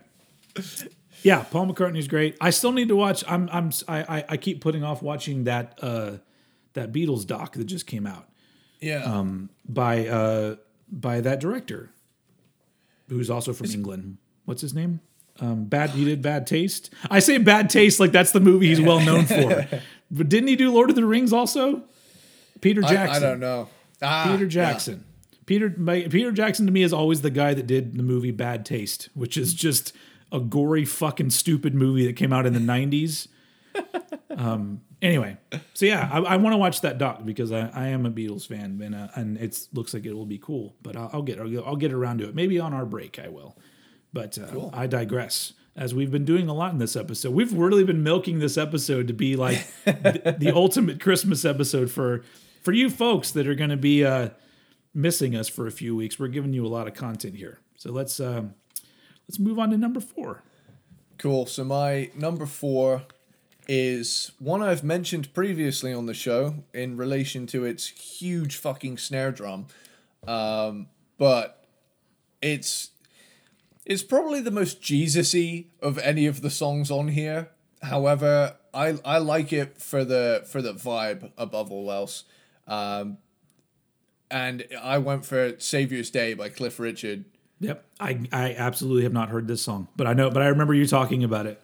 when you hear how it's produced, you'll know exactly what I'm talking about. The drums have these like huge fucking reverbs on them, it, and the there's like pan pipes on it. Like the the pan pipes on it are really cool. I th- I think that's what they are. Um, Is Cliff Richard is it- still alive? I think yeah yeah I think so. Okay, Yeah, it- um, it's a really powerful song, and like e- even though I'm not, you know, I'm not I- into the religious kind of side of the Christmas thing, yeah, I will give it to this song that it makes me. It, it does give me a certain, fuck yeah, I can do this. I can do this shit, and, and I'm festive. You know, it kind of pumps me up in a strange way. It's got this real grand vibe to it. yeah. Um, and the again, like I say, the melodies in it are really cool. The it really lifts up in the chorus. Uh, although I will say, uh, my girlfriend decided to um, give me a misheard lyric that I've never fucking heard it the same ever since. Thank you for Oh, that, my love. Um, but uh, yeah, there's there's a part in it where he's like he's calling you calling you or something like that but it sounds like he's saying gumming you as if like he's sucking you off with no teeth and like, uh she's fucked that song for me in that regard but aside Or from that that or she's she's made it better. She's given you a gift of making it another layer of enjoyment to that song. Yeah, true. there is that. But the thing is, like every time it comes on, she'll double down and she'll sing along it to, to it. And if I'm in the car driving, she'll lean over and go, "Gumming you," and I'm like, "For fuck's sake!" I can't just enjoy the snare. like, but yeah, like, uh, kudos to whoever made it sound so fucking huge. I don't, I don't know who produced it. Let's on the fly producer shout out. Let's All right. Cliff Richard. This is where I find out it was like someone who was done for something really heinous. Uh, yeah. I, I don't know uh, why. Like every time I, I, I, I'm about to say Cliff Richard. Why do I, I keep wanting to say Gary Glitter? I don't, I don't, know why. And that's that's a person that's definitely been done. I think it- he's a. I think Cliff Cliff was like accused of something, but it never really came to anything. Okay. Um, yeah, but uh, that where is it? Producer Paul Paul Moessl, Craig Pruess, Craig Pruess. Uh, well, they made it sound sick, so hell yeah. well, kudos to those gentlemen for making the ultimate snare sound. Yeah, It- it's a good, it's a good one. Uh, so yeah, uh, over over to you for the number four. Awesome. So, uh, so for my number four, so like I said, we're in the zone of these are the songs that they really give me the Christmas feeling, and um, I love this fucking song. My uh, number four is "Feliz Navidad" Oh, by yes. Jose Feliciano. Um, Prospero Feliz año y felicidad Yeah, w- which means also have a prosperous new year. So he covers it all in the song. Um, that's from 1970. So we're over over 50 years ago. insanely Um, catchy song. Hell yeah. Yeah. And Jose Feliciano was a Puerto Rican, was, he's still alive, Puerto Rican singer, um, which is technically America. It's an American, it's always been a weird thing. Like, why is Puerto Rico, like, is, and it's American territory, but it's always, it always seems to be treated like that's where foreign people live. Like, I guess it's not connected to us, but still, come on, man. Um, but uh, the weird thing about this song is that it's it's a song that I've heard ever since I was a kid. It's been Christmas traditional Christmas song to me, but it's always been the one that I go, this is really insanely well written. Like it's really catchy, really fun, has a very uplifting feeling to it, but it's really simple. Like it doesn't mm. have a lot going on in it. But I read that like it didn't chart in the US until 1998. Whoa. And then and then it didn't hit the top 10 until last year. It finally hit the top 10 over here in America. And I'm like that's insane because I I I feel like everybody loves this song. I mean maybe I'm wrong. I just felt like it was one of those ones that everybody loved. But um at least at least cuz right now Jose Feliciano is like is 76 years old ish. So at least he got to live to be like imagine imagine writing and recording a song and then 50 years later you're all like I'm in the top 10? Fucking A, man, I made it. Um, I mean, he had other things that he did that he was famous for anyway, but um, but uh, I, I just think it's one of the most pure sounding Christmas songs because Yeah. like like I like I said before, I'm not religious, and when you bring religious stuff into Christmas songs, it makes it sound creepy to me because even when I was a kid, that the the Jesus and Christ and baby Jesus, all of that stuff when I was a kid, it gave me the creeps. I'm just like, why does this feel like it's weird and off? And I didn't even know Yeah. that there was corruption and abuse in the in in most religions. I did not know that. But I had a feeling that something was not right.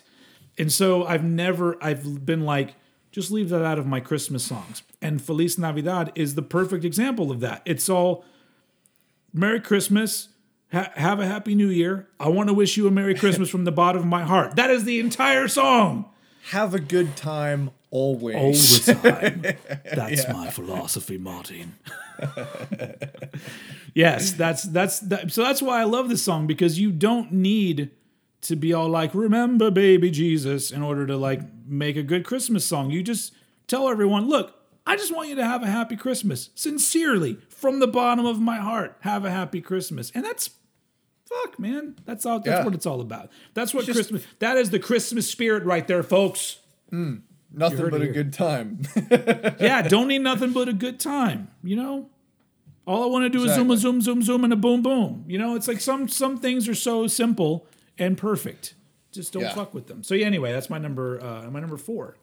cool. Top three territory. Bronze Oh medal. yeah, this is when the good shit happens. Hell yeah. So for my for my number three, I've got Merry Xmas Everybody by Slade. Oh, I don't know if I heard this one either. I didn't know Slade did a Christmas song. Okay. No fucking wait, dude. So here it is, Merry Christmas. Oh, you're right. Everybody's having fun. Wow, how is that not in my top ten? Never mind. That's Yeah. my number eleven. My number eleven is this song. Yeah, this one's huge over here. Like That the is moment that is a great song. I I totally forgot about it. I I need to do it. I need to. I need to do it. I'm gonna fuck my voice He's- doing this. He's gonna do it. I'm gonna It's fuck you up. Christmas. They- I love when he does that in the song. I don't know how like someone's voice can be that raspy, but I fucking love it. That's man, that's awesome. So, so there, the uh, bands of that era, like bands like Slade, um, Yeah. are bands that like I've heard songs and I go, "This is cool." One day I'm gonna really dig into those guys, and I've just never done it. It's just a thing that will happen one day. Yeah, it it's funny. Like, it, it's very much a case of I, I think songs from that era. I, I don't know if I don't know if that genre is known so much for its albums as it is like the big hits. Like, I, Yeah, I guess think you're probably that's probably why. Um, Isn't Like there an album cover by Slade where they're all doing like sideways thumbs? and I always thought that that was funny because it's not a thumbs up or a thumbs down. It's like ah, it's okay. Uh, let's let's have a look at this uh, Slade Slade albums. Yeah, it's um Slade, and it and it's like it says Slade as in like Slade, uh, and they're all doing sideways thumbs up, and it's got a question mark where it says Slade. It's like, did we? Yeah, yeah, that's pretty. That's, That's pretty great. that's good. That's self aware though. Like that's that's Absolutely. good fun. Yeah. Man, that is I'm I yeah I'm that's I'm glad that you picked eleven because now I'm throwing that as my eleven because like once you went into that chorus I'm all like oh yeah that's good that is a good Yeah. one It's a banger. cool Yeah. S- Slade fucking nailed it. I, I'm gonna go the complete opposite route from you for my number three. So your your your song is rockin' and alive, and I'm gonna go with the most somber song that is on my entire list. But God I have to- rest ye merry but I have to admit that this is a song that it's while it's not my number one because it's not my favorite or my number two, but this has the longest history with me as this defines Christmas. I hear this and Yeah. I go, this just feels like Christmas. Um, the song is Christmas Time is Here by Vince Guar- Guaraldi Trio from A Charlie Brown Christmas Yeah. Um, and it's from 1965. Did I say that right? Vince Guaraldi, I think is his name.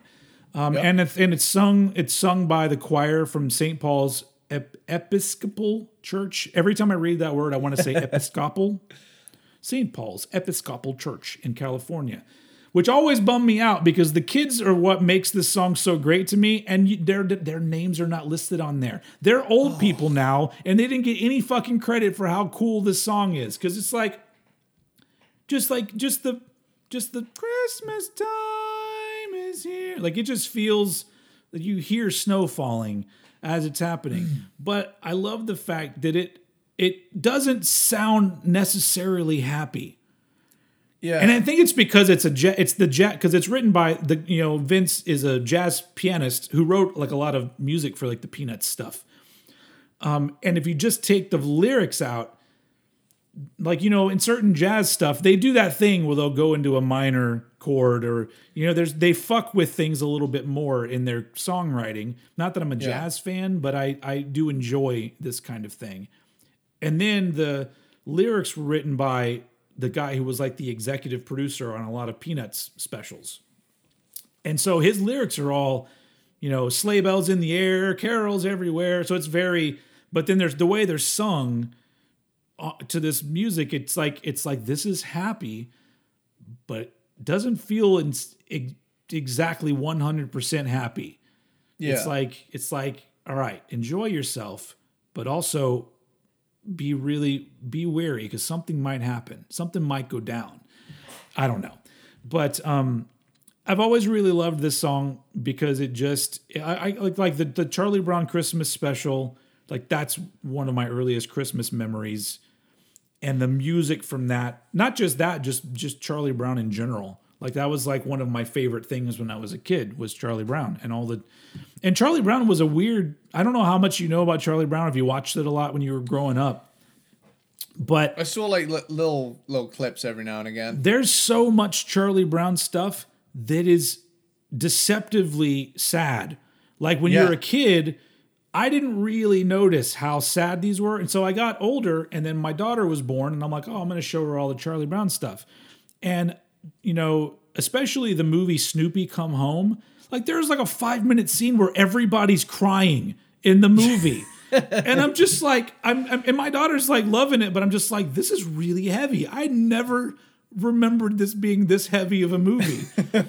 but I think that's probably why they've lasted with me so long as being things that I still enjoy today, even though I'm, a, I'm an adult, because it's it's not just your base level shit. It's obviously made for kids, but it's got some pretty deep qualities in it. And um, I don't know. That's I guess that's that's due to to uh, Mr. Charles Schulz. But um, anyway, Christmas time is here is my number three, just because it it's the ultimate like it makes me feel like it make it, if it literally hearing the song makes it feel like it's dropped ten degrees anywhere Yeah. that I am. I'm just like, oh shit, it's cold in here, and um and so I love it. So that's my number three. The only jazz why- song we've ever talked about. You want to know my uh, de- deceptively sad childhood movie moment? What? It's the part in Short Circuit 2 where Johnny Five gets the shit kicked out of him, right? Right? And he's like in a real bad way and he's like kind of falling apart. And like one of the main main guys, the guy that was kind of a, a hard straight man, you know, throughout, he's like, "Oh my god, are you okay?" And he like slowly picks up that like chalk and writes dying on the wall. And I was like, "No." Wow. No, Johnny Five, you can't die. You're a fucking robot. You're awesome, man. Don't fucking die, man. And I remember like being sat cross-legged on the floor at five years old watching that movie for the first time. Fucking traumatized. I was Do like, you know? I just I just now realized something. Movies, even today, why are so many movies made for kids so damn sad? Like that. Yeah, like- there's moments in some of them where it's like, that is gut wrenching. Why do they got to do things like kill off parents and Yeah. and and then like that's Disney man, are I'm just- fuckers for that? Yeah. Yeah. This is- why? That's a. I've never really thought about that, but it's like there's so much stuff. It's like this is geared towards kids, and you're going to cry because of some sad shit that's about to go down in this, and I'm. That's rude. it's mean to do to children. but it's like it's like back in the day like my like I I was I was the exact right age when ET came out cuz I was a oh, little Oh, yes. little little little kid. Probably even younger than Elliott from ET. Yeah. And I just remember being like, this is the best movie I've ever seen. But it is sad as fuck, man. It Yeah. is, there's so much in that movie that's sad. That that's another one where he's kind of like where he's not very well, and they and he's like in the river and and stuff, and I'm like, Yeah. oh no, man! Like, I, Yeah. some of that stuff when I was a kid was the most devastating shit I've ever seen. like, Yeah. like it, I know thousands, millions of other kids had the same exact experience, but god damn, dude, like I that think part. that I think those are the things that truly fucked us up, and some people more than others. So like every time there's some sort of like violent outburst, and they're like, "We're gonna blame Marilyn Manson," I'm all like, "No, you should probably blame Steven Spielberg because he he started fucking people up early." oh man, yeah, Anyway, yeah, yeah. So this is the Christmas episode. Tangent seventy five. Um, okay, we on we on number two. Number two, Cool. My silver Christmas medal goes to Silver Merry- Bells.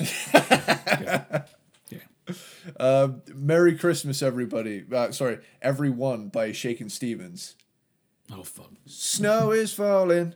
Ding, ding, ding, all around me. Ding, ding, ding, the children playing. Ding, ding, having fun. Ding, ding, ding, ding. It's the season.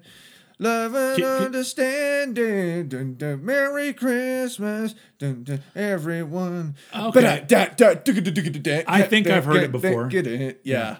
It's got that really, uh, really nice video of them, uh, him and Santa, and like, uh, they're at Lapland. I don't know if you if you know about Lapland. It's kind That of this sounds, like that sounds that sounds It's a- um, erotic. yeah. it's it's like a big. baby, you want to go to um, Lapland? yeah, it, it- now that I step back and think about it, it does it does sound like a strip club. Gumming, gumming. Gumming and Lapland. Christmas is tainted for me, man. There's nothing sacred. oh, but but yeah, there's um, it's like this big ski resort, but it has like a big Christmas theme. I don't know what it's like now. I mean, the music video for it was shot in 1985, and that's like coming up on 40 years ago. So clear, I don't know oh how Oh my much of it is yeah. the, is still the same, but like at the time it was like it's basically just a giant ad for Lapland. Basically, it's like So what? So what was Lapland? It's like a I- I'm I'm pretty sure it's called Lapland, and it's just a big alpine ski resort where it's Okay, like okay, really okay. festive and really Christmas themed. I th- hang on, Lap Lapland. Yeah, it's a region in Finland, and there was a big uh Santa thing. Oh, look, take the kids to meet Santa for a great Christmas experience at Lapland. It's still very much a thing. Cool. And people go there and ski, which I've, I've never skied. But, you know.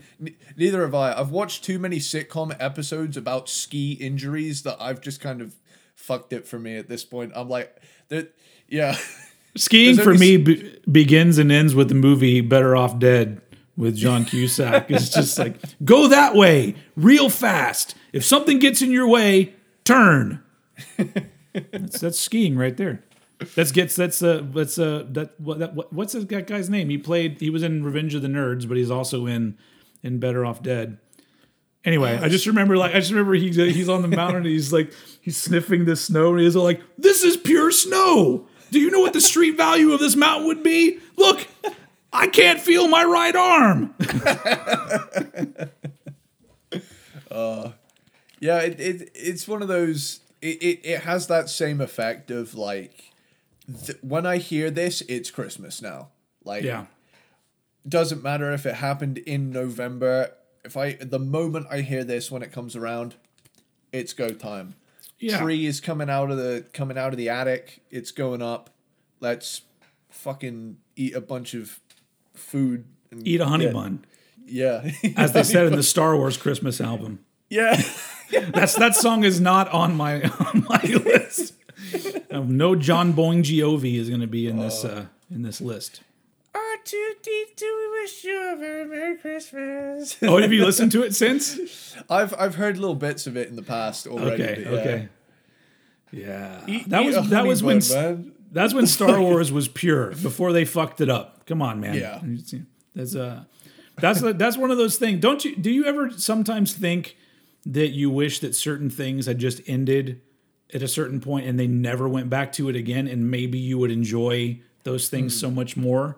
Like imagine living in a world where Re- Return of the Jedi and nothing ever happened again. You know how I feel about like the same way. Do you know what I feel about it? GTA Five. They keep bringing out. Ah, there we go. Yeah. Oh my god, we got a reference in. Boom. Here's the thing: they've recently released like a new thing for the online mode, right? Where they bring back one of the main characters from the original release for the first time in eight years, right? They got the original voice actor to come back for Franklin Clinton, right? Just make GTA 6 already. It's been eight years. you know? Fuck. You keep putting out these special editions. Yeah. But you know what's going to yeah. happen? They're going to they're going to put out the Phantom Menace of GTA games, and everyone's going to be pissed off. I mean, I feel like they're they're they've already made the entire fucking prequel trilogy's worth at this point. Like, oh, and the Jar Jar Binks was all of the fucking futuristic vehicles they added in. That all of the To, to- the- Yeah. to be fair, Jar Jar Binks is the least of the problems of that movie. Like, He said, there's, "Oh, there's so, there's so many other bad things about that movie, but um, everyone wants to blame Jar Jar. I get it. I get it. I I will say the best thing uh, the prequels gave us was uh, Jar Jar's verse in the Star Wars gangster rap song. Have you ever heard that? no. Dude. Oh, me like to drink and smoke all night. Me like to fight and fuck your wife. It's so fucking good, man. There's something about that that sounds vaguely racist. there's like there's like a Vader verse in there that slaps hard as fuck. It's like V to the A to the D E R Vader reconstructing the Death Star with my slick suede suit that's black like tar. Fucking you up no matter who you are. Tell the motherfuckers about the sheer dark side. Roll up on your planet Death Star, drive by. It's so fucking good, man. Oh, wow. every time I start that, it's it's like Cartman with um, "Come Sail Away." I have to sing the whole part. That's awesome, man. This is Uh, this really we're going for a world record of tan- of tangents in Yeah. this uh, episode, but it's like I said, we're giving you your money's worth. Which Christmas special, baby. keep that in mind when I, when I release my merch, peanut, peanut butter platypus. Pe- peanut butter platypus, people. Um, Hell yeah. My my number two. Uh, this to me. This this should this, to me this song should have the same level of popularity as Mariah Carey's song. Okay. Um, my number two is Christmas in Hollis by Run DMC from uh, 1987. It's Christmas time in Hollis, Queens. Mom's cooking chicken and collard greens. I mean, it's it is it's great. Um, I love this song. This is another one that you put it on, and I'm like, oh, it's fu- it's Christmas time now. Hell yeah. And this this song came out on a comp called "A Very Special Christmas," um, which was like a compilation that was put out to benefit the Special Olympics. So look, there you go, doing some good also, and releasing a classic hip hop Christmas song, um, produced by Rick Rubin. Which why, why would it not be? Hell yeah. So I just love I love the vibe of this song. The lyrics are kind of goofy, but you know, I mean, the whole first verse is like you know, I think it's it's Run's verse, and he fi- he finds a wallet on the ground, and he and it turns out that it's that it's Santa Claus's wallet, and it has a bunch of money in it. But he's like, I can't steal this because this is Santa Claus's wallet. And then he gets home, and there's like a note from Santa Claus that says like, Hey, by the way, uh, that's for you. You keep all that money. And I'm like, why did you put your license in there? That sounds like a mistake, and you're trying to cover it up and be like, "Oh, ho ho, I meant to do that." keep keep the money, but or maybe it was a lesson of like if you're if you if you find money and you intend to return it, um, good things are going to happen to you. But um, anyway, Christmas in Hollis is just a fun, super fun song. Um, that's the Christmas spirit right there. Just a fun song, and um, singing about Santa Claus. none of this Jesus stuff in there. Yeah. you know, it's all about Coca Cola and and Santa Claus. But yeah, that's my number two, Christmas and Hollis. Oh my Nice. God, we're at our number one, number one Christmas songs, folks. I I know everyone was has been waiting for this. Like, you know what? It- you know, it's it's all fun when they talk about Carcass or Billy Idol or whoever it is they're talking about, but really we want to know what Old Head and Eddie Sparks' favorite Christmas songs are. So here you go. Here's our present to you. Our we go. top number one Christmas songs. And to quote the barbecutioner on that legendary uh, live stream you guys did, let me tell you something, man. I wish it could be Christmas every day by Wizzard. Best Christmas song ever, all time, hands down. Okay, I don't know this song. When the snowman brings the snow, well, you just might like to know. Puts a great big smile on somebody's face. Dun, dun, dun, dun, dun, dun, dun. Ba-bam, ba-bam, ba-bam. See, the true mark of a great Christmas song is the ba-bam, ba-bam, ba-bam fill. if you don't have a ba-bam, ba fill in If there, you have, it's- you gotta have a babumba and some sleigh bells, and then you're all Yep. good. It's Christmas time. So wait, so what year is this song from? 1971, I believe. Let's, Wow, this is. Let's this song to me and its accompanying video is the true I'm sure Phil. I'm sure. I'm sure Philip Phil knows this song.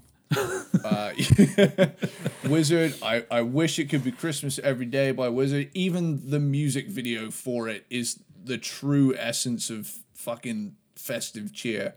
All right, I, I I really don't know if I've heard this song, so this is awesome.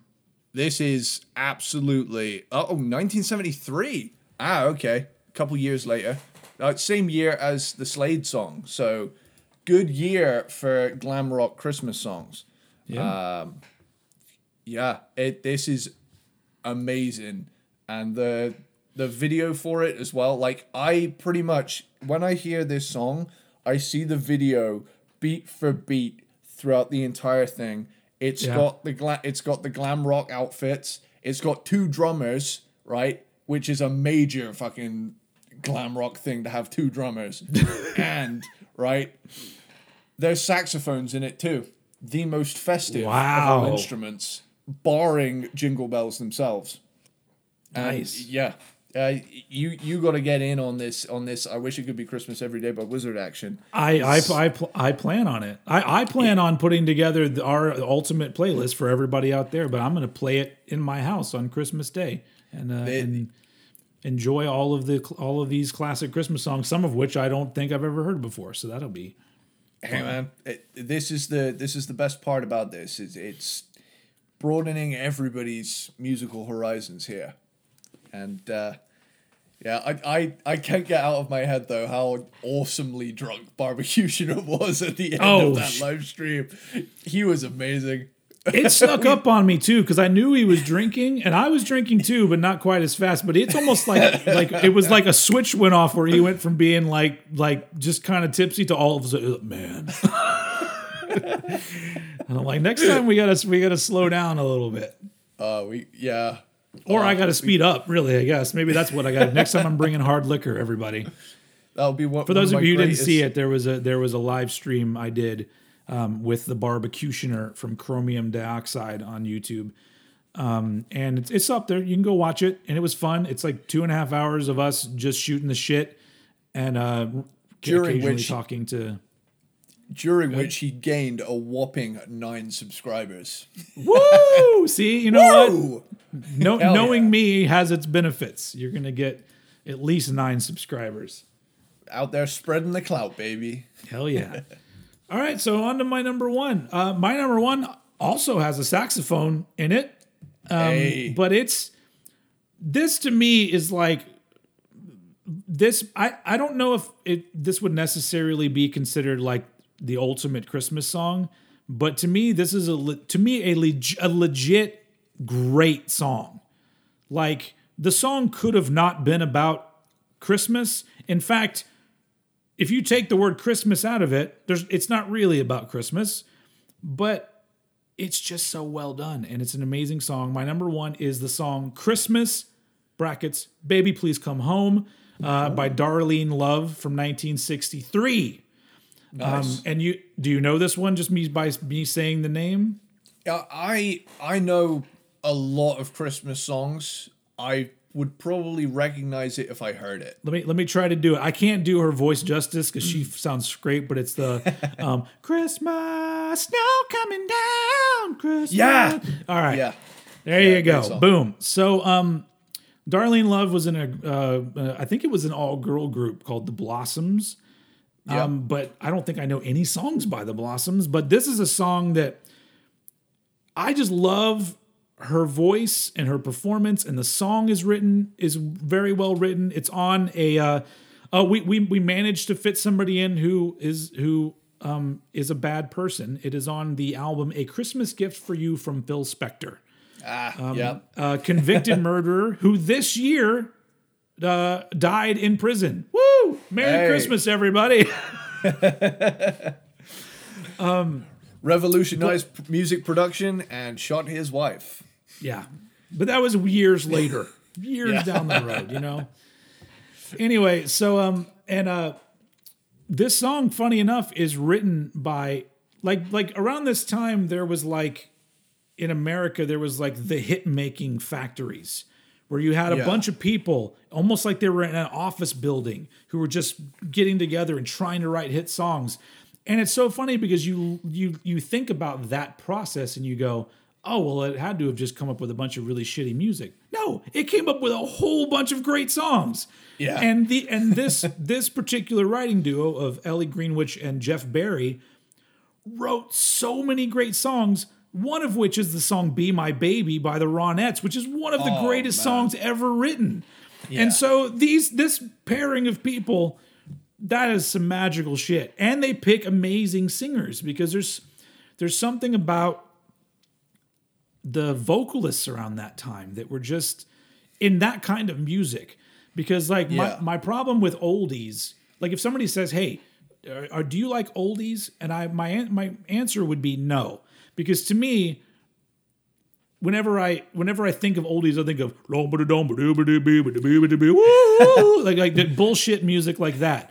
But there was also really great music that was being made around this time too, and this is a really great example of that because like the song is once again not happy. It's it's like the the you know it's like we she she's in love with this guy and um he's he he there's no explanation about why he's gone though. Like that's the thing is if I remember the lyrics right, I've heard this song a lot. There's no it's not like was it a breakup? Is he dead? Is it well I guess she wouldn't ask him to come home if he was dead, but you know, you never you never know. Um, but it's either way, it's it's a sad Christmas song, but it sounds uplifting as fuck. Like it Yeah. just sounds like oh, everybody, it's fucking Christmas. And but lyrically, it's it's kind of sad. And um, also, this is another one of the songs like we, we're talking about. Like I didn't mention like Christmas and Hollis didn't reach the Billboard charts until the year 2000. And then this one, it took many, many years to finally chart. And so it's like there's this thing where you you there's certain songs that you hear that you're like, oh, this had to have been a massive hit right out of the gate. But hmm. apparently it wasn't. And this is the one Christmas song that like I legit just think it's an amazing song. I don't care about Christmas. It doesn't matter. It's just so Yeah. it's just such a good song. And it's got a saxophone solo in it. So, you know, it's like, you know, that's what you got. And and it and I think it has a ba bum ba bum in it, and it has sleigh bells. It's got everything you need in a in a Christmas song, all all together. Um, but yeah, I love this song, and it is to me the the best Christmas song because it just it gives me all the feelings that I want to have at Christmas time, and it's it's you know props to Darlene Love. She's still alive, I think. I think she's an old lady now, but you know, if I'm sure she's not watching this, but if any of her people um, uh, know are watching this, tell her uh, give give her some props for me for uh, an amazing vocal performance on that song. Um, so yeah, so that's uh that's our Christmas top 10 and for the last time in 2021, let's do it. Three, two, one. Yeah, we did it. Just when you thought it was over, Oh, Just when you thought we were done. Hey, I think doing that Slade bit gave me that extra bit of rasp I needed. for that part. Yeah. Now you sound like Yeah, John we did it, did it again. All right. Um, anyway, Rock so yeah. and roll mixed with a little bit of hip hop, so we, We do. All right. So yeah, that is that wraps up the uh, last cranked and ranked episode for 2021. Nice. We will be uh, back obviously in 2022. we will. I don't remember the exact date. Probably the second week in January. We'll we'll be back. We won't we won't make you wait too long. But um, in the meantime, just remember that we've done 67 episodes of Cranked and Ranked. So if you miss us, just go back because I'm sure there's some that you missed. I don't know how many people religiously have listened to every one we've done, but we've done some that I think should have a lot more views and and streams than they do. So uh, do that. I've started. I've started getting noticed in comments and stuff, and I'm starting to feel famous. Like recently, someone who is most likely listening to this right now, uh, commented. I, ca- I can't remember who it was. I'm sorry, uh, but I I I commented on a completely unrelated video to us, and I just got big fan of Cranked and Ranked, my dude. I was like, wow, that's awesome. Yeah. Hell yeah, man. And Let's and and coming go. soon and coming soon, your face is going to be on a mug. Although I am, I, th- I think I'm going to try to come up with a better design than this, but I might also sell these too. Um those are our mug shots. Yeah, yeah, there you go. There's a so there's so this one says peanut butter platypus, but I'm toying with the idea of making a different mug that on the back of it it says um, drank a bunch of coffee then died. You need one that says, "Yeah, we did it!" Like right. it's gonna be the, ra- the a wraparound mug and it just goes all the way around. anyway, so Oh, yeah. uh, yeah, so that's that. This was a fun episode. Um, Totally. for those of you who are still here, uh, obviously peanut butter platypus, a big butter old platypus. peanut butter platypus for you guys for supporting us. Um, it it's been almost two years of us doing this show, and we'll and we we're there's no we don't have any plans of letting up. So um, Not at all. I still have a fucking big ass list of artists to that we could do. We we'll never run out. Really, there's so many of the fuckers, and there's only so many weeks in a year. You know. That's true. I think I think one we might get to the part where maybe we can circle back to some big ones and see if our opinions have changed at all. Yeah, we can do some like might be- Redux episodes. Oh yeah, a reimagining of of uh, of Cranked and Ranked episode two, Yeah. whatever you know. um. Anyway, or we'll just do a full out. Well, no, we'll, we'll do we'll do a reboot where we get different people to play us. Oh, who would who would who would play us? Um, I I I'm gonna say um, that um, what's that guy's name? Never mind. I don't remember people's. I, I'm so bad. I'm name? so bad with actors' names that I don't. I can't remember his fucking name. He was in the Notebook. What's that guy's name? Oh fuck! Uh, I I don't know. I can't remember. Is he, he's been in other movies too. I've never actually seen the Notebook. I just know he's famous for that movie. The Notebook cast. Uh oh. Ryan Gosling. Ryan Gosling is going to play me. Um, or or or I'll, I'll take Kiefer Sutherland too if you want to go a little older with it. And I'll What, be what about you? I'll be played by a uh, Rambo three era Sylvester Stallone. Um, and uh, and, That- and that- like I- every, every time every time I start every time I go to say hell yeah instead I just like fire off an M60 and go.